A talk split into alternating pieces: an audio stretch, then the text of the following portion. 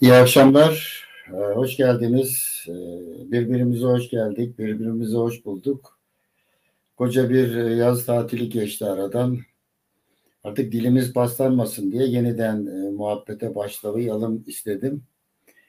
Ama e, demin derecedeki arkadaşımla konuşurken endişelerimin olduğunu da söyledim ona. Çünkü bu tür muhabbetlere ilgi giderek azalıyor ben de dedim olsun bereketi kaçmasın diye bir ucundan başlayalım. Şimdi ilk cümlem şuradan gireyim. Şöyle bir cümle kapısından girmek isterim. Ee, şimdi bu muhabbetin afişindeki işte bizim mahallenin engebeli yolu, siyaset, ittifaklar, işte seçimler gibi bir başlık ee, bir taraftan ilgi çekti, ilgi çekti. E, bir taraftan da beni e, zora soktu. Çünkü zora soktu çünkü ben e, yüksek siyaset ehli değilim. Sadece sempatizanım. Bizim mahallede işte kendisine sosyalist olarak adlandıran, bunun dışında LGBT, anarşizm, ekoloji gibi yeni toplumsal dinamikleri de anlamaya çalışan, onları da e, kıymetli bulan e, kalan ömrünü de e, mütevazi bir şekilde e, teslim olmadan, yanlış yaşamadan, yanlış yaşlanmadan geç, geçirmeye çalışan bir e, arkadaşınızım. O nedenle seçimler, ittifaklar filan gibi şeyden dolayı bana özelden onlarca soru geldi. İşte şunu da konuşalım, bunu da konuşalım filan deyince biraz da şey yaptım ne denir gözüm korktu ama sözüm korktu mu onu bilmiyorum. Umarım e, sözüm korkmamıştır, dilim paslanmamıştır. Dilim döndüğünce size bir şeyler anlatmaya çalıştım, çalışırım. Derdimin ne olduğunu en azından anlatmaya çalışırım. E, bu muhabbetin eksenini şöyle kurdum. Yani birkaç gündür düşünüyorum. Birkaç defa şu eksenden gireyim, bu eksenden gireyim diye e, kendime bir rota çizeyim, yol haritası çizeyim dedim. Önce şöyle bir başlık kurdum kendime. 40 yıl geçti aradan 41 yıl oldu da ben 40 yıl diyeyim onu. Hani 41 kere maşallahlık bir durumumuz pek yok. Hani 40 yıl geçti aradan diye bir size bu aranın bir hülasasını yapmak isterim. Yani derindeki yani bugünkü aktüel politikaya işte X partisi şunu dedi, Y buna şöyle cevap verdi bizim mahallenin partileri arasında geçen muhabbeti diyorum. Nın ötesinde tabii ki onlara da değiniriz. Derindeki yapısal problemler nedir? Ee, benim açımdan tabii mütevazi bir arkadaşınız olarak demin dediğim gibi e, kendini bu mahallede hisseden e, e, bir arkadaşınız olarak bunu söylemek istedim. Önce şunu adı bir 40 yıllık 40 yıl geçti aradan diye bir cümle kurduğum zaman öncelikle e, şöyle bir e, onun altına bir yazılamaya çıkmayı e, gerekli görüyorum. Bir cümle, bir duvar yazısı yazmak istesem güzel yenilmedik diye bir duvar yazısı yazılamaya çıkabilirdim. Güzel yenilmedik. Tabi bunun arkasına pek çok hikaye, sığdırabilirim pek çok. E, bana sorarsanız 71'de de biz yenilmiştik. 68-71 arasındaki.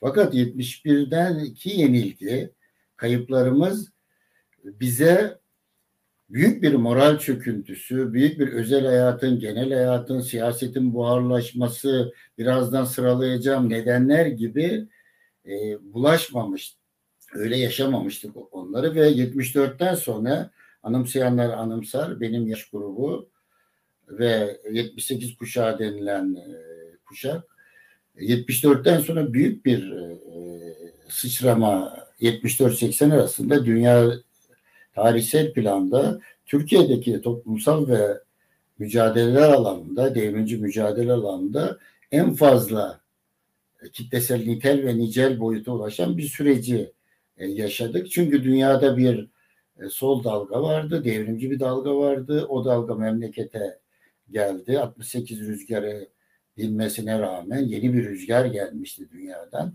Ve o rüzgarla biz yelkenlerimizi şişirdik. kavramlarımızı koyduk, işte sorularımızı koyduk, okuduğumuz kitapları koyduk. Kendimizce bir e, e, hikaye e, tutturduk ve e, kitleselleştik. Yani esen rüzgarla, dünyadan esen rüzgarla kendi rüzgarlarımızı şişirerek 80'e kadar gelmiştik. Güzel yenilmemek derken kastettiğim o. Güzel yenilmemenin bütün siyasi, toplumsal, felsefi, edebi, sanatsal sonuçlarını yaşıyoruz. Birincisi bunu e, şey yapabilirim, e, paylaşabilirim e, sizlerle. İkincisi önemsediğim bir şey bu süreç içerisinde işte hapishanelerde mücadele edildi, girildi, çıkıldı dışarıya vesaire pek çok katmanlı bir süreç bu hikaye anlatılabilir vesaire. Ama başlıklar halinde sıralamak gerekirse hatıra beyanı ve geçmişçilik siyaset yapma yerine geçti. Bir ayağında bu var. Hatıra beyanları hatta mağduriyet beyanları ve geçmişçilik diyebileceğim bir gelecekçilikten eskiden bir gelecekçilik vardı. Gelecek günler e, sloganı vardı. Onun yerine bir geçmişçilik, hatıra beyanı, siyaset yapma yerine geçmeye başladı. Bunun alt başta olarak da bir mağduriyet ikliminde oldu herkes. Bizim mahallenin çocuklarını kastediyorum tabii. Ama burada da paradoksal bir şekilde devlete e, devlet tarafından mağdur olanlar e, hani buna muhatap olan muhataptık filan da denilebilir. Bu farklı bir tartışma. Oraya girmeyeceğim.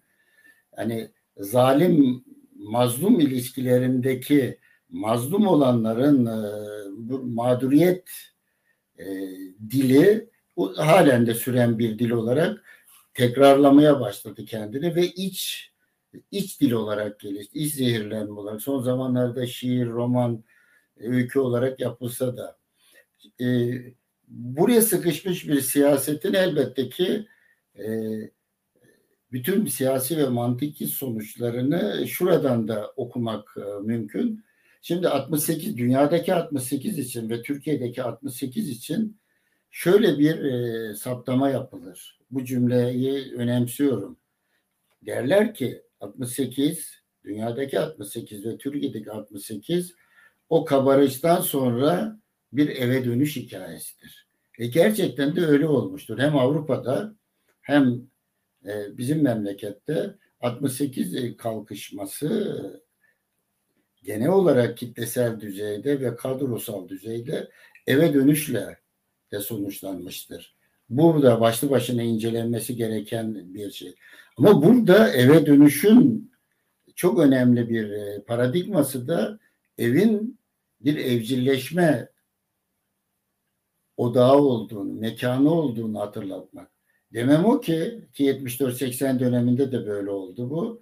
Koştura koştura evi reddedenler evden kaçanlar, evden firar edenler ve sokağa kayıtlananlar, sokak üzerinden ister proletarya öne çıkarsınlar, ister halka öne çıkarsınlar, nasıl hani kendi meşreplerine göre ne yaparlarsa yapsınlar, sokaktan da devrime kayıt yapanlar, yapmak hevesinde olan insan, insanlar, bizim mahallenin çocukları, devrimciler, sosyalistler 12 Eylül'den sonra yavaş yavaş veya birden aileye eve döndüler. Örgütleri tekrar ev oldu en büyük örgütleri. Tabi hızını alamayıp devlete kayıt yaptıranlar oldu, milliyetçiliğe, ırkçılığa kayıt yapanlar, yaptıranlar oldu. Ama burada temel söylemek istediğim şey 68'de de 78'den sonraki 12 Eylül'de yaşanan o, o süreçte de eve dönüşün e, yatsınamaz bir hakikat olduğu ve bunun evcilleşmeyle e, tamamlandığı meselesidir. Dün bir arkadaşımız, dün Ankara'daydım, bir arkadaşımız söylemişti. Yani hiç kimse e, çocuğuna e, Mahir Çeyen ol demiyor artık, demiyor. Uzun yani o kuşağı yaşamış insanlardan bu ironik bir cümle olarak da aklımızda kalsın diye söylüyorum. Bu eve dönüş ve ev, evcilleşme hikayesine dair size biri yani biliyorsanız tekrar bilmeniz ve araştırmanız e, koşuluyla veya hevesiyle iki şey paylaşmak isterim. Yani biraz düz anlatımdan biraz hikayemsi anlatımlara geçmek isterim. Ne demek istiyorum eve dönüş ve evcilleşmekten? Bunu söylemek isterim. Burada birincisi burada uzun uzun anlatmak istemiyorum. Başlı başına bir muhabbet konusudur bu. Umarım bir gün bu konuya yani bir arkadaş e, burada konuğum olarak anlatabilir. Gerçi bu muhabbetler artık ağırlıklı olarak ben tek sunum yapacağım böyle. Arada bir konuk alacağım. O da şu Platon'un mağara alegorisini e, dinleyen arkadaşlarıma bir araştırmalarını öneririm. Platon'un mağara alegorisi. E, bu uzun anlatılacak bir şey olduğu için mağaraya kapatılan insanlar, dışarıdakiler, illüzyonlar, simülasyonlar vesaire sadece bu muhabbete bilgi notu olarak hep beraber araştıralım diye geçiyor. Yani bugünkü halimizle Platon'un mağara alegorisi arasında da bir ilişki olduğunu düşünenlerden olduğum için bunu not düşmek isterim. Ama biraz daha detaylı anlatmak istediğim şey ise ev meselesine ilişkin e, Kıbrıslı e, psikiyat, dünya çapındaki psikiyat hatırladığım kadarıyla Reagan'ın e, danışmanlığını falan da yaptı. Beden dili okuma. Mesela Reagan'la Gorbaçov'un görüşmelerinde Gorbaçov'un beden dilini okuyarak ona rehberlik falan da yapmış. Dünya çapında ünlü yani işte not almakta fayda Vamık Volkan diye bir psikiyatrın Kıbrıs üzerinde yaptığı bir e, inceleme var. İncelemede yani bugün hani Sezaice'ye çevirirsek kuş korkusu, kuş fobisi diye özetlenebilecek bir şey. Hikaye de şudur. Kıbrıs'ı Türkler üzerinden bir araştırmanın sonucunda bir e, psikiyatrın kavram, kavramlaştırması bu. Kıbrıs göç ülkesi biliyorsunuz. İşte Akdeniz'den Asya'ya e, giden yol e, üzerinde bir ada kuşlar konarlar falan ama bunun ötesinde özellikle 63'lü yıllarda tırnak içinde mağdur durumda olan Kıbrıslı Türkler enklav denilen küçük yerleşme köylerini terk edip küçük yerleşme merkezlerine sığındıkları zaman muhabbet kuşu beslemeye başlarlar. Zaten kuş besleme alışkanlığının yaygın olduğu bir ada ülkede muhabbet kuşu beslenmeye başlar ve çoğalır bu muhabbet kuşu beslenmesine. İşte bunu inceleyerek Vamık Volkan bu durumu inceleyerek kuşun uzun bir zaman kafeste kalan kuşun artık kuş olma özelliklerini yitirmesi, kafesin kapısı açılınca dışarıya çıkıp uçmaması, içeriye girmesi, meselesini kavramlaştırır, kuş korkusu olarak kavramlaştırır. Ama bunu Kıbrıslı Türklerin hayatına da şöyle tercüme eder. Kıbrıslı Türkler muhabbet kuşlarıyla, muhabbetle daha bir içe kapanarak işte o enklav denilen o kapalı alanlar içe kap- kapanırlar ve böylece çıkamama hali yaşarlar. Yani ev, evden dışarıya çıkamama hali yaşarlar kapıyı açıp dışarıda bir özgürlük alanı olsa da orada artık e, yaşayamama korkusu yaşarlar. Hatta e, kuş kafesini arıyor diye ünlü bir düşünürün e, lafı vardır. E, bazı kuşlar kafes ararlar meselesi. İşte buradaki mevzu bizim bunu kendimize tercüme edersek, bugünkü hayatımıza hikayeleştirirsek bu durumu biz 41 e, yıldır hani 40 yıl geçti aradan o ünlü şarkıya da gönderme yap, yaparak e, uzun bir zamandır hatta hüzün bir zamandır evlere e, kapandık e, ve artık e, hani evcilleşmeyi de buna ilave edersek sokak korkusu, dışarıya çıkamama korkusu, mücadele edememe korkusu şeklinde özetlene, özetlenebilecek ve bugünkü durumumuzu denk düşecek bir şey hale geldik. Arada hemen bir şiir ve anekdotla bir değerlendirme yapayım size. bir hatıra anlatayım. Can Yücel ölmeden galiba kaybetmeden Can Yücel'i 8-9 yıl önceydi. İzmir'de Karşıyaka'da Can Yücel'in e, ekip anılarını anlattığı, benim de Can Yücel şiirlerinden örnekler sunduğum bir muhabbet yapılmıştı. İşte o muhabbette, o muhabbete hazırlık yaparken bu kuş fobisi veya kuş korkusu demin anlattığım e, muhabbet kuşu besleme hikayesini biliyordum. Ayrıca bugün de yeni psikiyatrik incelemelerde biraz önce unuttuğum için ek yapıyorum, montaj yapıyorum oraya, kaynak yapıyorum. Mesela e, ülkesinden e, şu veya bu nedenle, savaş nedeniyle, temeldeki nedenle giden e, Suriyelilerin muhabbet kuşu besledikleri bugün araştırmalar arasında bir bilgi olarak e, serpiştirilebilir.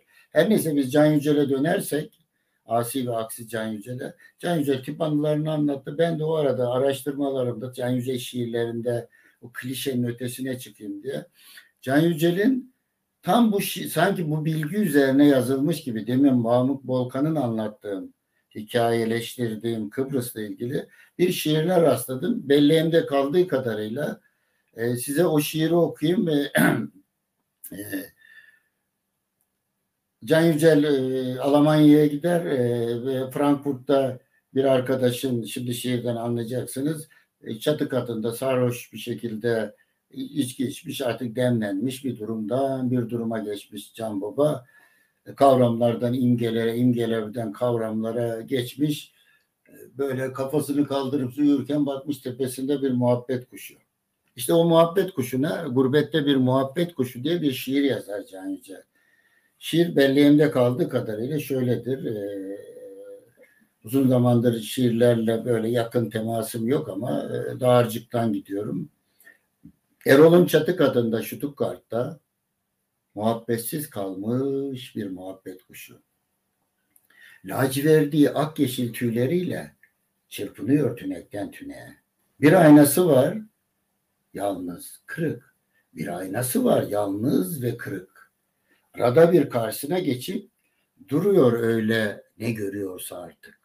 Belki de sürüldüğü ormanlardan, aşklardan ve meşklerden bir kara benek görüyor mu? Yok, öylece duruyor karşısında. Derken bir gaga fırlatıp fır döndürüyor aynayı. Havada salınan yalnız ve kırık aynayı. Belki de bir ses işitiyor içinde. Belki de nefsinden ve nefesinden bir koku. Kafesin kapısını açtım.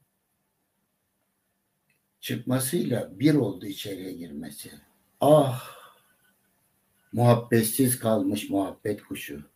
Sabaha kadar içim içimi yiye yiye gözledim seni. Can Yücel'in bir şiiriyle bu ev eve çekilme, evcilleşme bağlamında ve tabii hakikat yitimi anlamında böyle bir e, şiirsel bağlantı e, kurmak istedim. Bir diğer e, mevzu şu, böyle hızlı gidiyorum ama fena değil zamanı iyi kullandığımı fark ettim bu arada. Şımarayım. Çünkü dil freni çekemeyen bir kuşaktan olduğumuz için biz bu arada bizim hayatımıza biz eski kavramlarımızla bazen yüzleşerek, bazen yüzleşmeden e, bir e, hayat yaşayalım. Kavramların da bayatlayabileceğini, zamanın da bayatlayabileceği, geçmişte bizim bizi inşa eden kavramların zaman aşımına uğrayabileceği, onun yerine yeni kavramları, yeni sözcükleri koymamız gerektiğini, sık söylediğim gibi eski kendimizden yeni kendimize taşınmak istiyorsak hem muhalif kalarak taşınmak istiyorsak kavramları da yenimlemek gerektiğine dair bir e, algı veya algısızlık içerisinde yaşarken hayatımıza yeni girdiler girdi. Ve bizim ezberimiz bozuldu. Örneğin biz 12 Eylül'den önce feminizmi bilmiyorduk. Yani doğruya doğru anarşizmi bilmiyorduk. LGBT mevzusunu bilmiyorduk. Frankfurt okulunu bilmiyorduk.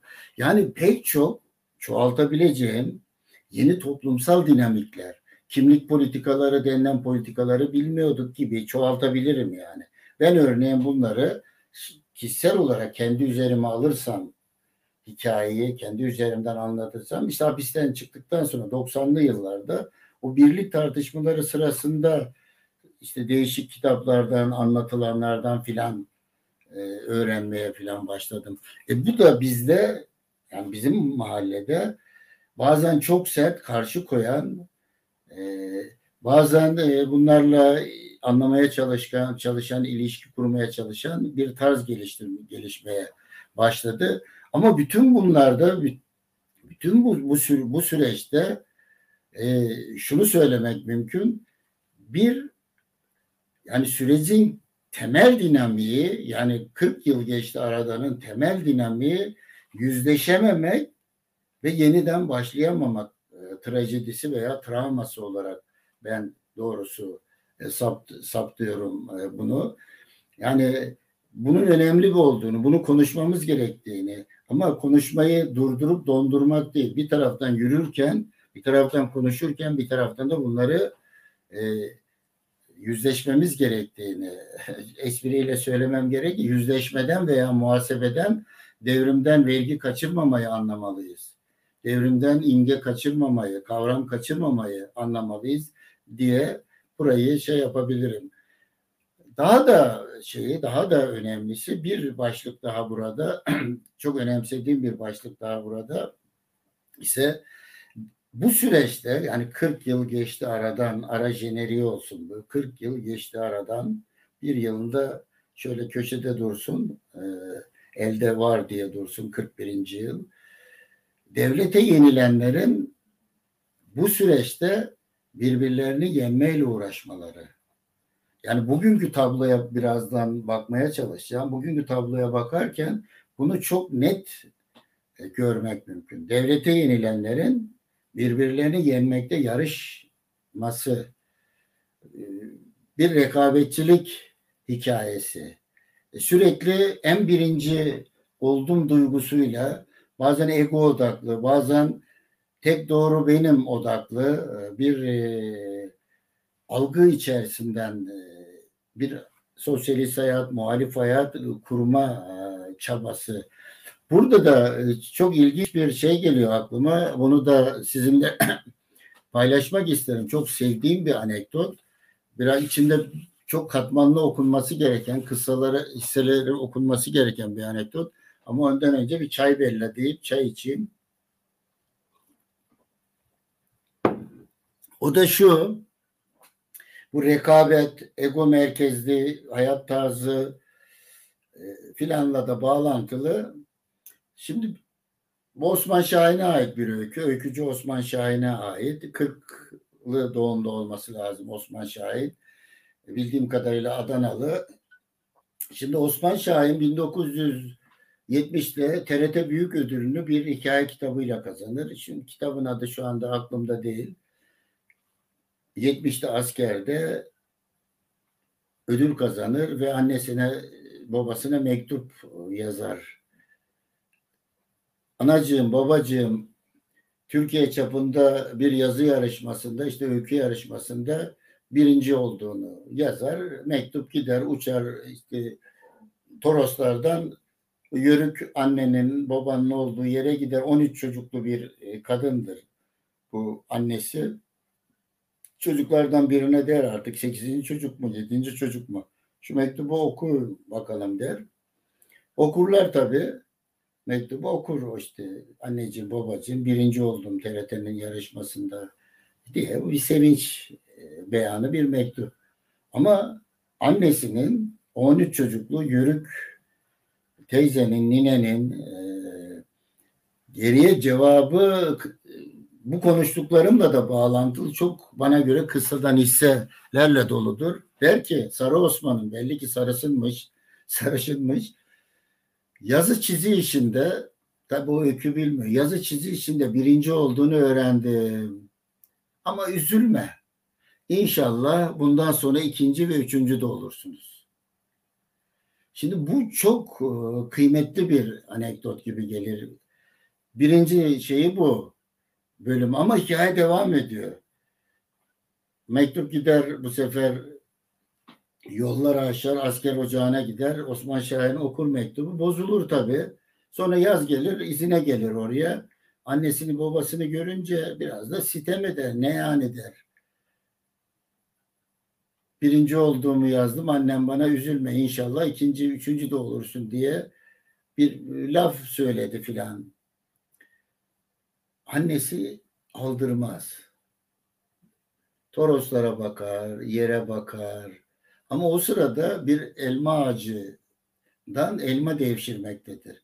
İşte yemelik elmalı, elmaları alıp bir yere koymakta, öbürlerini bir yere koymakta vesaire sirkelikleri bir yere koymakta böyle bir muhabbet esnasında oluyor. Cevaben ne demiş bilir misiniz? Cevaben bir elma koparmış daldan koymuş daha sonra sonra iki elma koymuş almış koymuş üç elma almış koymuş ve şöyle demiş şimdi soruyorum oğlum bu elmalardan hangisi çok? O da doğal olarak üç elma üç elma çok demiş. O zaman anne hayata bir ikinci kıssadan hisse daha düştü. O zaman ikinci, üçüncü olmanın neresi kötü? Oğlum, çok olmak her zaman iyidir ama unutma kalabalık ürkütür, derin su batırır. 13 kardeşsiniz. Bunun neresi kötü diye de işi kendi rahim masalına da bağlar.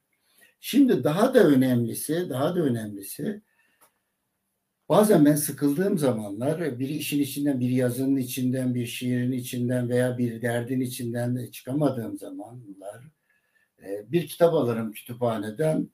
Bazen rastgele olur. Bunu okurum. E, biraz yürüyüşe çıkarım vesaire. İşte böyle bir ortamda kütüphaneden bir kitap aldım ve kitap baktım Sema Kaygus'un bir e, deneme kitabı. Sema çok sevdiğim, Sema kaygısız bir öykücü arkadaşımız. Sema bu hikayeyi aktardıktan sonra kendi meşrevini kitabında denemesinin bir bölümünde bu kitabı bu şeyi aktardıktan sonra yani bir anlamda metinler arası okuma diyebileceğimiz, bir anlamda çoğaltma diyebileceğimiz ama e, daha gündelik bir dille kuş kondurma diyebileceğimiz Sema bu örneği aktarır, size aktardığım örneği yazar onun üzerine kendisi iki 24 ayar cümle kurar. Der ki Sema Kaygusuz'dan okuyorum, anlatıyorum size.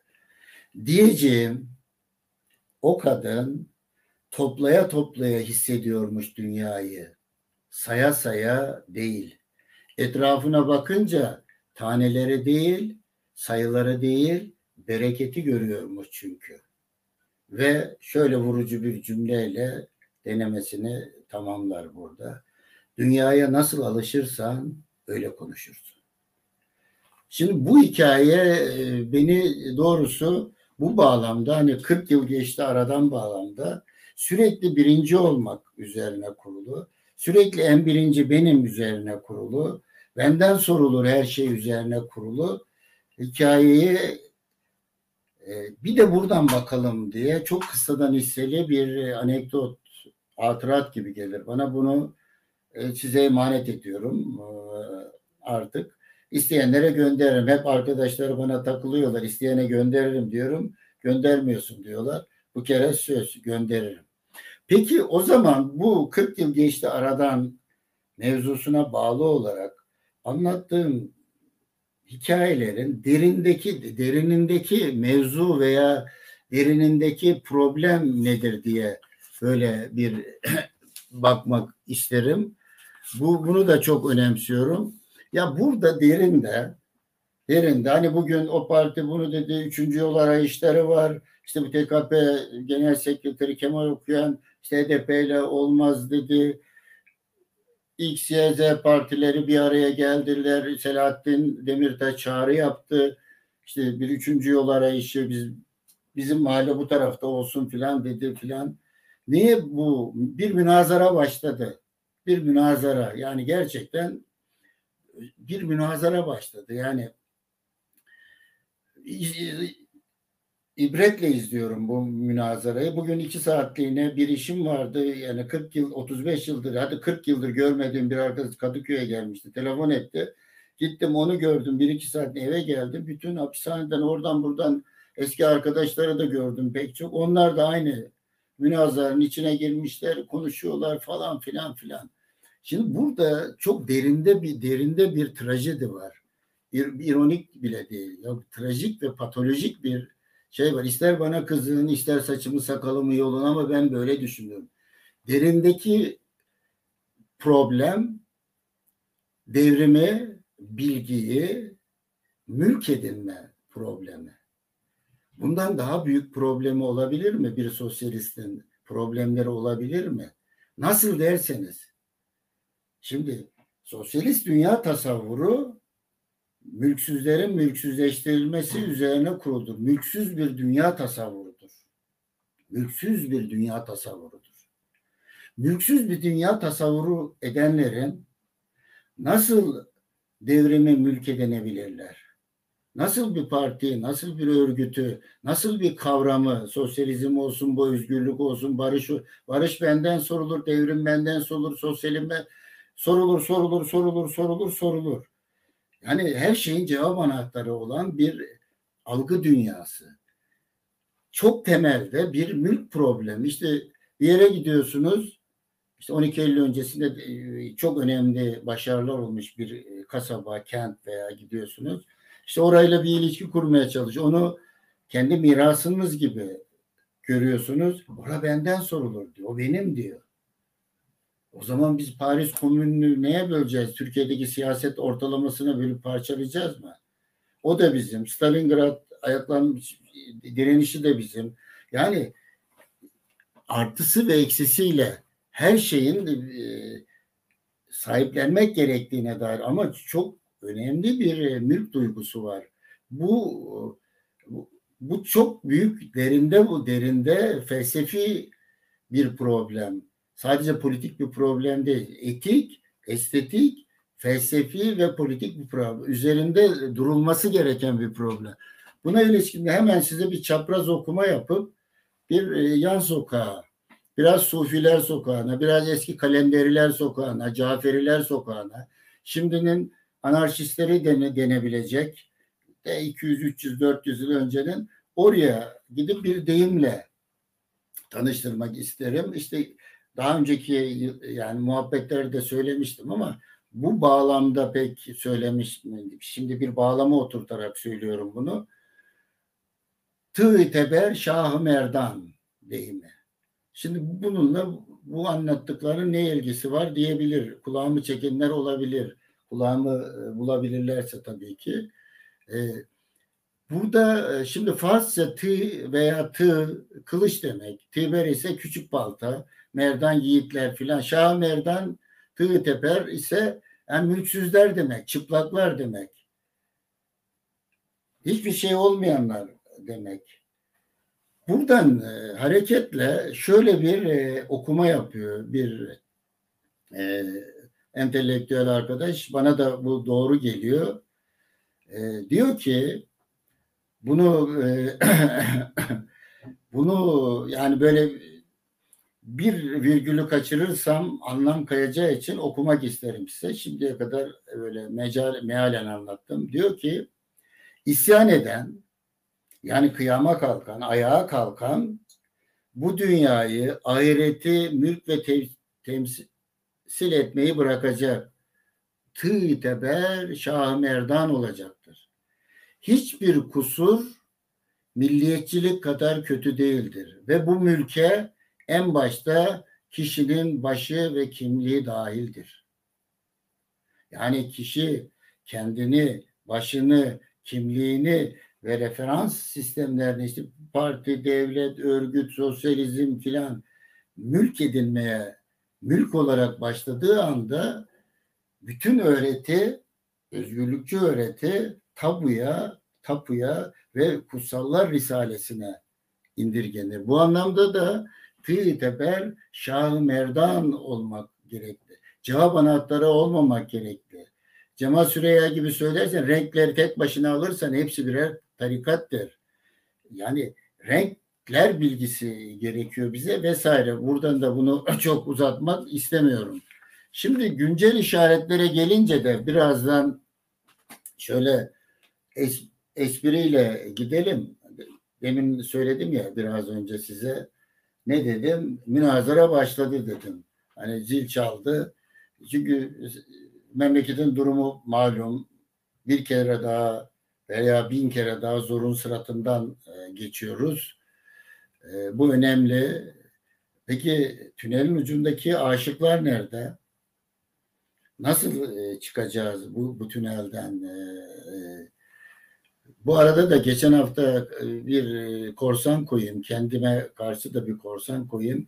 Geçen hafta Almanya'da Doğan Akanlı diye bir arkadaşımızı çok kıymetli, benim için de çok kıymetli yazar, e, aktivist, sosyalist bir arkadaşımızı kaybetti. Göte ödülü filan sahibi.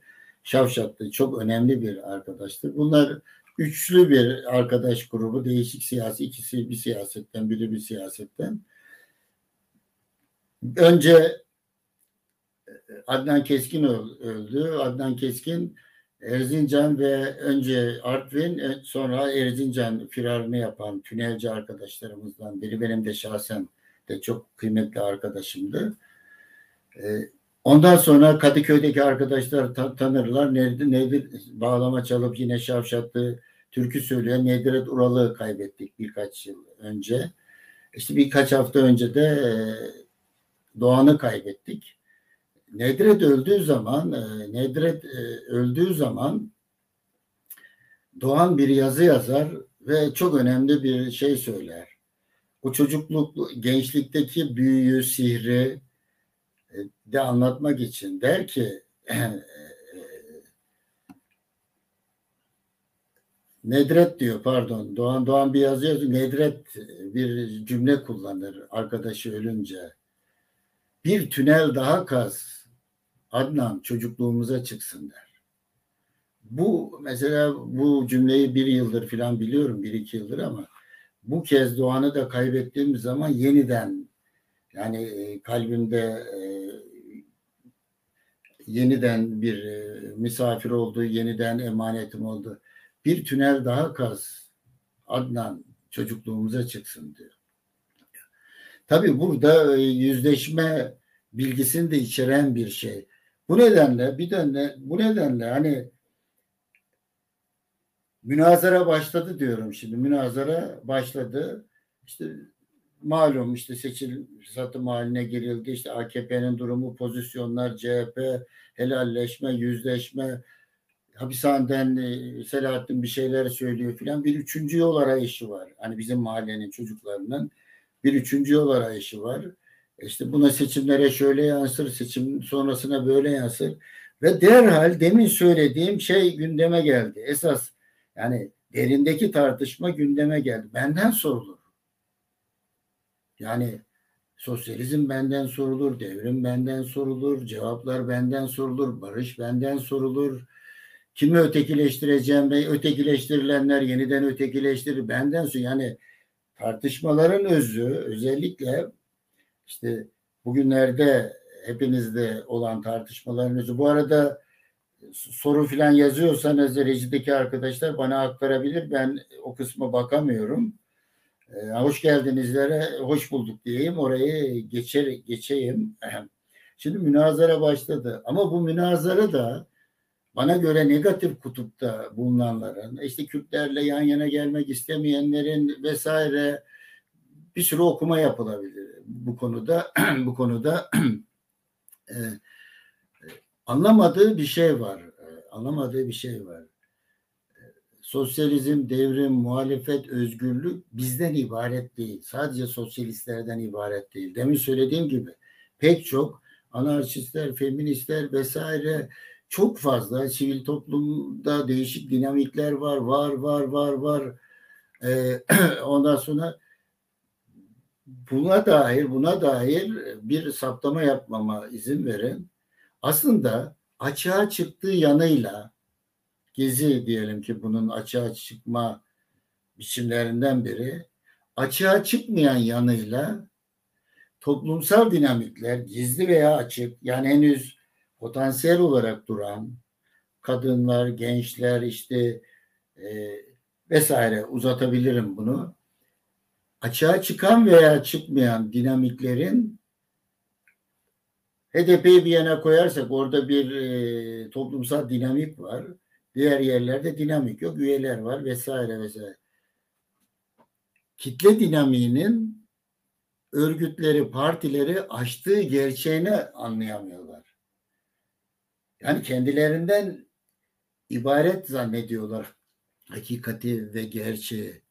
Burada da şu anlaşılmayan şey şu, bunu bir e, makale olarak da yazmıştım ben.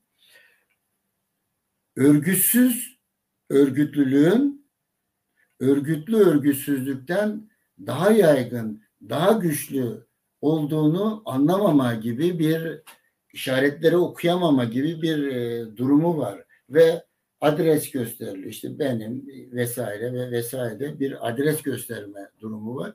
Ve klasik şema işte hiyerarşik bir şema, dikey bir şema, biz temsil ederiz. Cevap anahtarları burada şeması ve daha da risklisi bir bir e, tüzük ve programa indirgenmeyecek. Elbette ki bir örgütlülük içeren vesaire ondan sonra dayanışma içeren çok değişik kulvarlardan akan bir delta gibi kavranabilecek bir delta gibi olması gereken özgürlükçü sürecin sadece sosyalistlere ve devrimcilere indirgenemeyecek özgürleşme sürecinin sürecinin e, sahibi olma, mülkü olma iddiasıyla konuşuyor insanlar.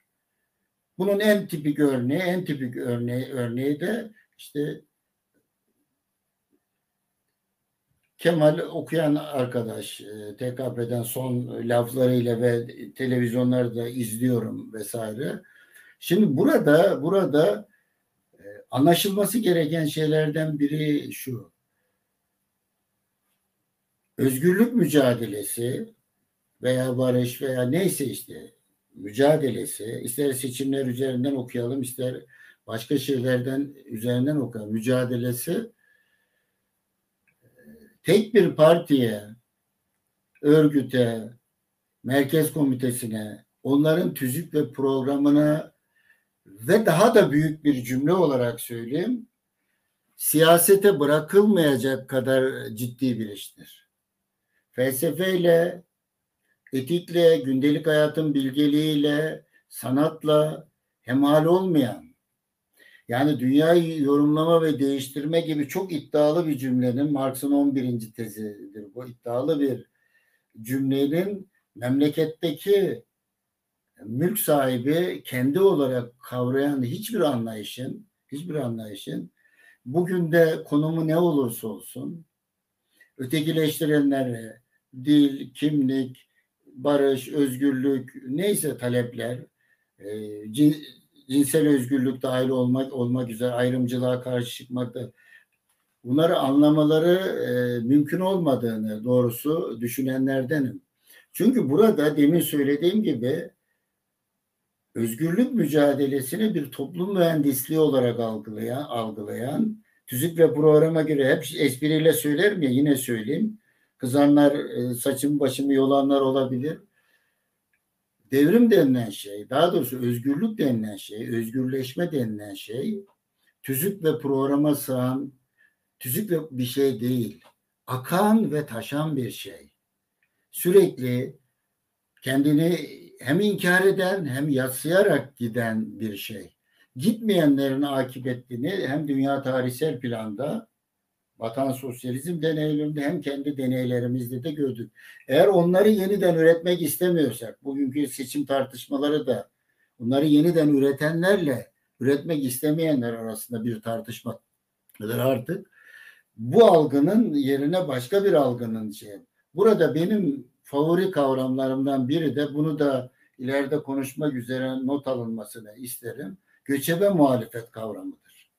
Hiyerarşiye, dikeyliğe, hiyerarşiye değil, ego merkezli ve ezelebet bir e, merkez komite veya işte filan olmayan yatay ihtiyaca göre yan yana gelen, ihtiyaca göre dağılan dünyada ve memlekette göçebe muhalefet diye bir e, muhalefet e, tarzının önümüzdeki 10 yıllarda dünyada e, belki de başa hakikat olacağını düşün. Gezi de bunun embriyonlarından biri olarak okuma, okunmalıdır. Göçebe muhalefetin embriyonlarından biri olur. Bundan not alınırsa bir yere sevinirim. Bu arada da hemen bir e, çok sevilen bir e, sevdiğim bir diziye gireyim buraya. Bu toplum mühendisliği her şeyi böyle olacak, böyle olacak, böyle olacak, böyle olacak işte. Aşk böyle olacak. İşte, tabii ki indirgeyerek söylüyorum yani. Derdimi anlatmak için biraz kanırtıyorum, abartıyorum. Hani tüzük ve programa göre aşık olunmaz, şiir yazılmaz, esprisi etrafında söylediğim şöyle bir şey var. Angelus Sileus diye bir e, eski düşünür diyeyim yani ilahiyatçı düşünür Hristiyan bildiğim hatırladığım kadarıyla. Güle dair bir neden yok. Gül açar çünkü açar. Ne gözetir kendini ne de görülmek ister. Tarih sadece özgürlük, barış, sadece hesaplanmış, matematik hesaplanmış e, kurgular üzerine şekillenen bir şey değil. Rastlantılar var. Melih Cevdet Anday mesela bir şiirine nedenini bilmeden bağırdı karga diye başlar. Yani karga neden sonuç ilişkilerini bilmek zorunda değil.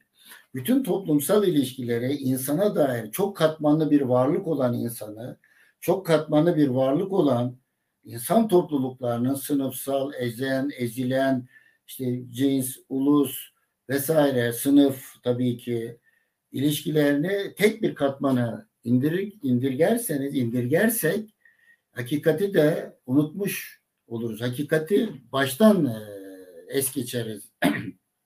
E, bu nedenle de bu nedenle de bu genel hatırlatmalardan hatırlatmalardan e, sonra e, bir bir on dakikamız daha var. Belki birkaç dakikada e, taşar taşarız.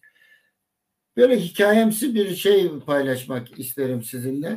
Ha, demin bu ötekileştirme bahsine ait de şöyle bir e, hikayemsi bir hikaye demeyeyim de bir hani kavramsallığın ötesinde beni düşünmeye iten, umarım sizi de düşünmeye yine iten bir e, şey e, paylaşmak isterim. Ee, o da şu, ya insanın kendisi muhtaç bir varlık. Yani ihtiyaçlarla da kaim bir varlık, insan varlık. Ama mesela kalp akla, akıl kalbe ihtiyaç listesi gönderir her gün. Ve onlar arasında bir alışveriş. Bazen kalp öne geçer, bazen akıl öne geçer. İnsanın hikayesi biraz e, böyle böyledir. Bu, bu, bu önemsediğim bir cümle. Yani insanın her gün kendinden ihtiyaç listesi kalpten akıla, akıldan kalbe. Şimdi bunu toplumsal ve siyasal hayata e, tercüme ettiğimiz zaman ya bir parti, bir örgüt neyse işte X, Y, Z her gün e, sadece kendi ihtiyaç listesine dayandıramaz hayatı. Kendisiyle çünkü insan kendisiyle de özdeş bir varlık değildir. Kendisiyle özdeş, kendisiyle bile özdeş olmayan bir e, varlığı, insanı toplumsal e, yapının üstünde siyaseten söylüyorum işte o hakim devrimi mülk edenler arasında gösterme e, yanılgısı bugün ötekileştirme dediğimiz ötekileştirme dediğimiz bir hikayeyi hemen ortaya çıkıyor. Hemen ötekileştirmeye başlıyoruz. Yani kendimiz gibi düşünmeyenleri hemen ötekileştirerek. Bu bazen Yahudi olabilir, bazen Kürt olabilir. 6-7 Eylül olayda Rum, Ermeni, Yahudi olabilir. Dersim'de işte Kürtler olabilir, öbür tarafta başkaları olabilir, bu tarafta başka işte LGBT'liler olabilir, şu olabilir, bu olabilir, bu olabilir. Bu nedenle de bu nedenle de bu bugünkü aktüel tartışmalar tartışmalar özellikle evet özellikle eee HDP'nin HDP'yi ötekileştirme üzerine kurulu e, bir tartışma ekseninin hem demokratik olmadığını hem de mülk içerdiğini hani eşitlik, özgürlük, adalet gibi ne kadar şey varsa içerdiğini e, ve e, demin anlattığım Tüyri Teper Şah Merdan diye özetlediğim durumla bağlantılı olduğunu düşünenlerden. Mesela söylemek istediğim ise burada şuydu bir şiir var. Burada galiba Sumru da izliyor. Daha şeylere bakmadım. Bir baştan işte Sumru Ariyüyen'i kastediyorum. Bu arada selam söylüyorum şarkılarının ellerine şiirler döküyorum. Halen izliyorsa. İsim, şiirle ilişkisi olanlar tanıyabilirler. İzzet Yasar diye bir arkadaş vardı. Son dönemde Gezi isyanı ile ilgili, Gezi ile ilgili çok kötü yazılar yazdı. Kaybettik geçenlerde. Ee, yani bir iki yıl olduk. Onun Drahyalılar diye bir şiiri var. Drahyalılar diye bir şiiri var. O şiirin bir yerinde bu Drahya işte bu Karaburun filan o İzmir oralarda bir bölge tarihsel biraz da mitolojik bir bölge. Orada şimdi balıkçılıkla uğraşıyorlar. Deniz kenarında filan oturuyorlar. E, şiirin orta yerinde şiirin birkaç kalbi var bu şiirin. E, uzun bir şiir. e, evet bu arada bir şey geldi Arzu Tunca bizim Arzu'dan hemşerim ötekini anlamak için ötekini kendine katmak değil ona gitmek gerekir demiş Allahcı Mansur'dan.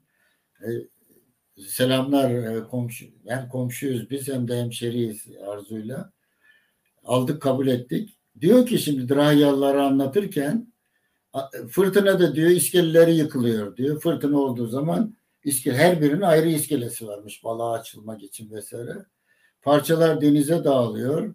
Hava durulunca tahtaları topluyorlar. Herkes kendi tahtasını tanıyor ve iskelesini yeniden kendi tahtasıyla yapıyor diyor. Bu aslında hoş, romantik, yani bir halkı yani Drahyalılar denilen bir köylüleri anlatan bir e, hoş bir hikaye. Ama burada ben buradan buradan şöyle bir tersten de sonuç çıkarıyorum. İşte fırtına oluyor. Herkes e, kendi tahtasını arıyor diyor. Evet olabilir kendi. Şimdi 40 yıllık 40 yıl geçti aradan diyorum. Herkes cümlesini arıyor.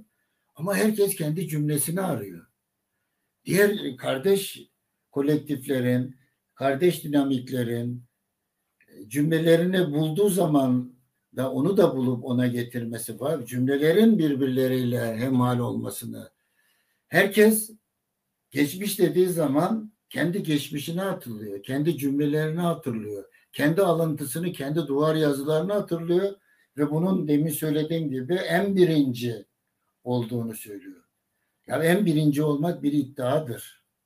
Ama hayatın hepimizi eşitlediğini 12 Eylül'den sonra e, yani e, bunu biliyoruz. E, bu nedenle de aynı fırtınada aynı cümleleri bulup bu Drahyalıların kendi tahtasını bulması gibi o tahtalardan kendi iskelesini yapmak gibi böyle bir şey yapmak e, gerekmiyor. Başkalar, başkalarının da cümlelerini bulmak gerekiyor o fırtınada. O cümleleri de ses duymak, heyecanlanmak gerekiyor. Merak duygusunu yitirmemek e, gerekiyor. gerekiyor. Bu nedenle de bu nedenle de bütün bu muhabbetin e, bu bütün bu muhabbetin aslında derinindeki hikaye, derindeki hikaye e, baştan beri izah etmeye çalıştığım mülk duygusunun e, kavramların, e, cevapların, e, devrimin, sosyalizmin referanslarının mülk edilmesine dair derin bir problemin paradoks ve iron tarihin ironisi olmasının ötesinde büyük bir travma olduğunu, büyük bir trajedi olduğunu bizim hep beraber düşünmemiz gerekiyor ve birbirimizle ilişki kurarken, birbirimize cümle kurarken, birbirimizi ötekileştirmeden önce 40 defa düşünüp bir defa e, cümle kurmak falan gerekiyor. Ve şu anda biraz da bu, bu cümle kalabalığının arasından e, sessizliğe de çıkmak gerekiyor. Bu arada sorular varsa birkaç soru e, alabilirim. Ama ondan önce size ben sıkça bir şey söyleyeyim size bir iki hem de e, rahatlatmak için iki böyle hikayemsi biraz deneme tarzı bir iki şey okuyayım. E, dünya ve insan uydurduğumuz bir yalan. Bu da yetmez gibi dünyaya bir elmanın yalanıyla geliriz. Ben sır katibiyim, katibül esrar. Daha doğmadan saklanmayı öğrenen çocukları anlatmazsam beni tarih çarpar. Ben sır katibiyim. Konuşmadan önce susmayı, yürümeden önce koşup kaçmayı öğrenen çocukları unutursam beni masallar, hikayeler ve şiirler çarpar. Gülmeden önce küsmeyi ve ağlamayı öğrenmiş çocukları tarihe not düşmezsem anneme anne diyemem. Ben sır katibiyim. Güzel bir yer midir gelecek diye uzaklara bakan çocuklara anlatamazsam iki gözüm iki sözüme iki sözüm iki önüme akar, gözüme akar. Ben sır katibiyim. Dört yaşındaki Suriyeli kızın kız çocuğun fotoğraf makinesini silah sanarak ellerini kaldırmasını gizleyemem. O anda başlayan hikaye kalbimizde biter. Derim ve bütün bunları, bütün bunları içermeyen, içermeyen ve anlattığım baştan beri anlattığım şeyleri içermeyen e, bir e, siyaset e, algısının bizi bu süreçte de içinden geçtiğimiz bu ve çok hızlı bir şekilde hızın bizi kusadığı süreçte de yeni bir kakofoniye dönüşeceği riskini içinde taşınıyorum. Burada önemli olan e, benle biz arasında, bizle ben arasında yeni bir e, ilişki kurmayı, birbirimizle yeni bir ilişki kurmayı, birbirimize devlet olmadan, sözcüklerle devlet devlet olmadan, e, ötekileştirmeden yeni bir e, siyaset tarzını, yeni bir ilişki tarzını, siyaset de demeyelim buna, yeni bir e, ilişki tarzını, yani felsefeyi içeren, e, her şeyi içeren, sanatı içeren, türküleri içeren siyaset tarzını nasıl yapacağımızı yollarını bulmak zorundayız. E, bir, bugün notlarımı karıştırırken daha doğrusu eve dönerken şöyle bir şey e, aklıma geldi. E, işte Kadıköy'de gittim. Dedim ya bir münazara başlamış konuşuluyor konuşuluyor konuşuluyor. Biraz dinginleşmeye de ihtiyacımız olduğunu biraz konuştuğumuzdan daha fazla e, sokaklarda insanlarla temas etmemiz gerektiğini, komşularımızla temas etmemiz gerektiğini, özgürlük savunucularının en büyük problemlerinden birinin asosyallik olduğunu, yıllardır oturduğu apartmanda iki kişiyi bile tanımadıklarını, 20 yıldır gittiği minibüste minibüste hiç kimseyle ilişki kurmadıklarını, işte bu kuş korkusu, yani kuşun kafesi hikayesiyle de bağlantı olarak e, söylenebilir e, burada. O nedenle de şeye sığındım bugün. Yolda gelirken Halil Cibran'a sığınayım dedim. Halil Cibran'ın bu e, Nar isimli bir hikayesi vardır. Ben eskiden beri söylerim. E, Gül'ün aleyhine de konuşmak lazım zaman zaman diye böyle bir espri yaparım. E, nar'ın da aleyhine konuşmak tırnak içinde burada aleyhi konuşmak gerekir diye. Size biraz bu durumu biraz sakinleşmemiz gerektiğini, kavramları, sözcükleri kullanırken ve onların içine açıp tekrar bakmamız gerektiğini. Hani sık söylediğim Cemil Meriç der ki sözcükler katarlar halinde, şeyin trenin vagonları halinde her gün önümüzden yüzlerce sözcük geçiyor. Ama hiçbir insan treni durdurup, vagonları durdurup o sözcüğü alıp içine bakmayı akıl etmiyor der. Kullandığımız, birbirimize kullandığımız, toplumla kurduğumuz ilişkilerde kullandığımız sözcükleri açıp içine bakmak, gerekli olanlarla doldurmak için e, zaman dışı, tarih dışı olmuşları ise dışında bırakarak da sözcükleri yeniden anlamlandırmak ve o sözcüklerle birbirimize ilişki kurmak. Hani çok güzel bir e, söz vardır. Anadolu'nun her tarafında kullanılıyor mu bilmem.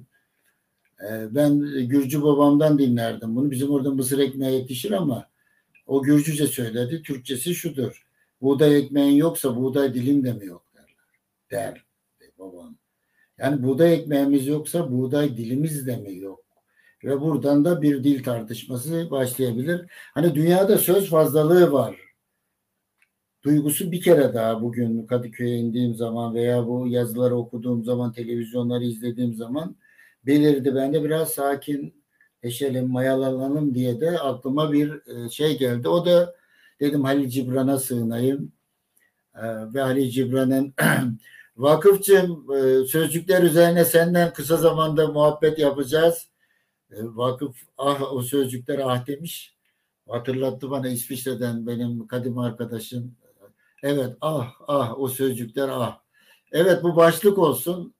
Bu başlık üzerinden vakıfla bir muhabbet de benim size sözüm olsun ama ben size bir Halil Cibran paylaşayım. Çok hoşuma gidiyor. Araya ben kendi cümlelerimi de katıyorum. Onu artık affedersiniz. Halil Cibran'dan da özür yerine şiir dilerim bu arada.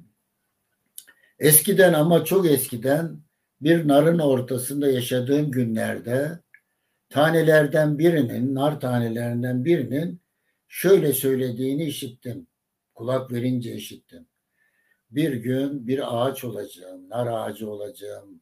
Rüzgar dallarımın arasında şarkılar, şiirler söyleyecek. Güneş yapraklarımın üstünde dans edecek, şarkılar söyleyecek.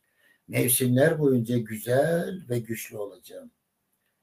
İkinci nar tanesi durur mu? O karşılık verdi. Senin gibi genç olduğum zamanlar ben de böyle hayaller kurardım. Ama artık belli bir yaşa geldim. Her şeyi ölçüp tartabiliyorum. Boyumun ve tanelerimin ölçüsünü aldım ve tüm umutlarımın boşu olduğunu anladım. Gördüm ki umutlar boşuna.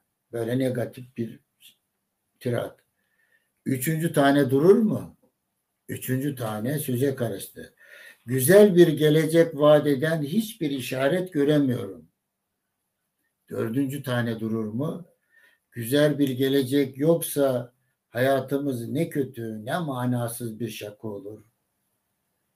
Beşinci tane durur mu? İtiraz etti. Ne olduğunu bile bilmezken neden ne olacağız diye çekiştirip duruyorsunuz? Ne olacağımızı tartışmanın en ne manası var? Ne olacağımızı bilmiyoruz ki. Altıncı tane gayet kendinden emin. Neysek olmaya devam edeceğiz dedi. Yedinci tane durur mu? Her şeyin ne olacağını biliyorum ama şu işe bakın ki ben bunu sözcüklere dökemiyorum. Sonra sekizinci tane, dokuzuncu tane, onuncu tane konuşmuş, konuştu, konuştu, konuştu. Binlerce tane konuştu ve ben nar tanesinden çıkan sesler arasında hiçbir şey anlayamaz hale geldi. Ve hemen o gün, o saat çekirdekleri az ve hemen hemen her zaman sessiz olan bir hayvanın içine ortasına taşındım. Orada çok az çekirdek vardı ve hepsi suskundu. Derim ki bizim bu kadar cümle fazlalığı içinde biraz suskun olmaya ve sokaklarla konuşmaya, onların sesini dinlemeye de ihtiyacımız var. Evet şimdi varsa birkaç sözcük alabilirim. Benim e, Salim arkadaş Evet Salim arkadaş iskele demin Drahyalılardan diyor ki herkesin sandalını çekebileceği fırtınalı dahil bir iki iskele kurmayı öğrenmemiz gerekiyor. Evet. Bir, iki, üç daha fazla iskele kurmak ama bu iskeleleri birbirine rakip, düşman e, görmemek ve ötekileştirmemek. Bu arada size bir küçük bir şey anlatayım, derdimi anlatmak için. Buradan da duysunlar arkadaşlar. Burada ben koşu yolunda Validebağ korusunda Acıbadem tarafındaki bir sitede oturuyorum. evet. Öznür Gürbüz kendini devirmeden de tabii ki mümkün olamaz. Bunu Can Yücel de şöyle diyor. Öznür, sevgili Öznür. Onun Belkim Kertenkeleydim diye bir şiiri var. Bu arada bana şeyi Validebağ unutturmayın. Ee, Belki bir kertenkeleydim, piç edilmiş bir yağmurun serini, bir güzelin çirkiniydim, çirkinlerin en güzeli. Yeşil koşsa güneşlerin gölgesi, ben en hızlı yeşileydim kurbağa yarışlarında annemin. Çatal matal kaç çataldır kim bilir. Bin dereden bir kendimi getirdim de. Can Yücel'in ta 50'li yıllarda yazdığı bu şiir çok uzun bir şiir. Çok önemli bir şiirdi. Orada diyor ki çatal matal kaç çataldır kim bilir. Bin dereden bir kendimi getirdim. Yani kendimizi devirmeden, eski kendimizden yeni kendimize taşınmadan, taşmadan elbette ki yani sorunların e, kendimizi de bayatlatarak, zamanı da, kalbimizi de, aklımızı da bayatlatarak e, şimdiye kadar üretilmiş dünyada ve memlekette ürettiğimiz aynı sonuçları yeniden üretmeye devam ederiz. Söylediğim şu, Validebağ'da o 100. yıl, Validebağ bu arada çok iyi hukuksal dayanışmayı kazandı arkadaşlar. Ee, çok tebrik ediyorum. Ben de arada bir uğruyorum. Ben sempatizan sayılırım. Çok sık gidemiyorum. Orada aktif gönüllü arkadaşlarımız varlar filan. İşte 100. hafta etkinliğine gitmiştim. Orada laf lafı açtı filan. Konuşuyorduk. O arada öğrendim ki işte Validebağ'daki arkadaşlarımız, kıymetli arkadaşlarım. Bu her iki tarafa da e, e, aleyhine bir şey değil. Tam tersine yani bir dert beyanı. Orada öğrendim ki arkadaşlarla sohbet ederken bir validebağ dayanışması varmış, bir validebağ gönülleri varmış. Güzel. Hani iki de çokluk da olabilir filan. Ama dedim mer benim konuştuklarımda biri validebağ gönüllüsü, biri validebağ dayanışma. Dedim nedir bu de şeyiniz bir, bir izah edin bana. Niye böyle işte bir anlatmaya çalıştılar. İşte bir bölünme bizim kederimiz ve kaderimiz ya dedim filan. Neyse ben onlara iki, iki arkadaşlar bilmiyorum. Halen de bilmiyorum. Yani burada bir espri olarak da söylüyorum. Ama bu espriyi biraz kazınması gerekti. Altına bakılması gerektiğinde söylüyorum. O da şu. Ya dedim ki tamam siz Validebağ gönülleri, Validebağ dayanışmaları olarak ikiye ayrılmışsınız da peki bu, bu korudaki sincapların haberi var mı bundan? Böyle şaşırdı arkadaşlar. Peki ağaçların haberi var mı? Çayırların haberi var mı? Yok. Beni varsa size söyledi mi yani e, filan. Aslında biraz da hani böyle mizaha vurarak, hikayeleştirerek söyleyecek biraz da mesele bu. Yani aramızda olan şeyden öyle içe kapandık ki işte ev eve kapanma aramızda olan e, kendi iç dil yarattık. Sadece kendimizin anlayabildiği bir iş değil kamusal alana çıktığı zaman insanların çok da anlayamadığı bir iç dil yarattık ve bundan e, halkımızın veya işte halkların veya toplumsal dinamiklerin çok da haberi olmuyor. Bu ne bu nedenle de e, hep şey ağaçların haberi var mı, kuşların haberi var mı, işte kitapların haberi var mı diye bu şeyi çoğaltmamız e, mümkündür. Var mı sorunuz yoksa sorunuz yoksa e, evet şey çünkü göremiyorum ben şeyleri tam göremiyorum. Evet. Şöyle bir yerden bitirebilirim galiba.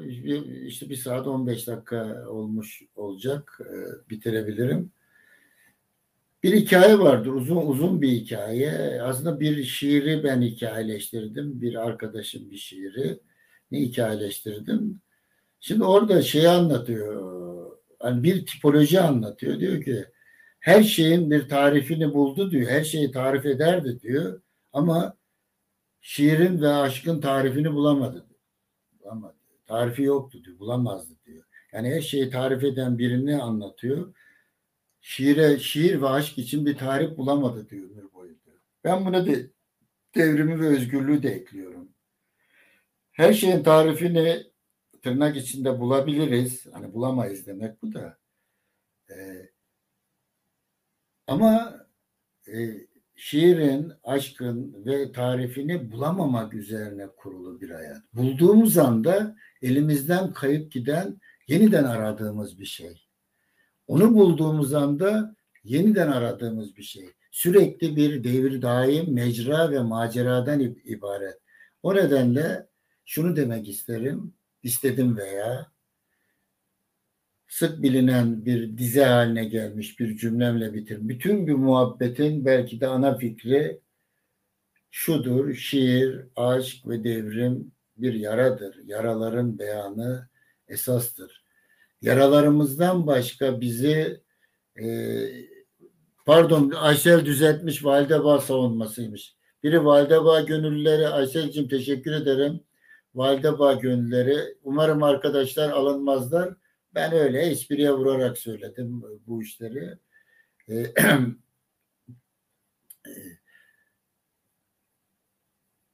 bizi dinleyen e, sadece yaralarımız olmasın derim. Yaralarımızı değil, sevgilerimizi, sözcüklerimizi tırnak içinde yarıştıralım ve tünelin ucundaki aşıkları buluşturalım. Teşekkür ediyorum. Bir dahaki muhabbette buluşmak için her birinizin peşinden tek tek şiirler, hikayeler, şarkılar döküyorum. Selamlar, sevgiler. Teşekkürler. Thank you.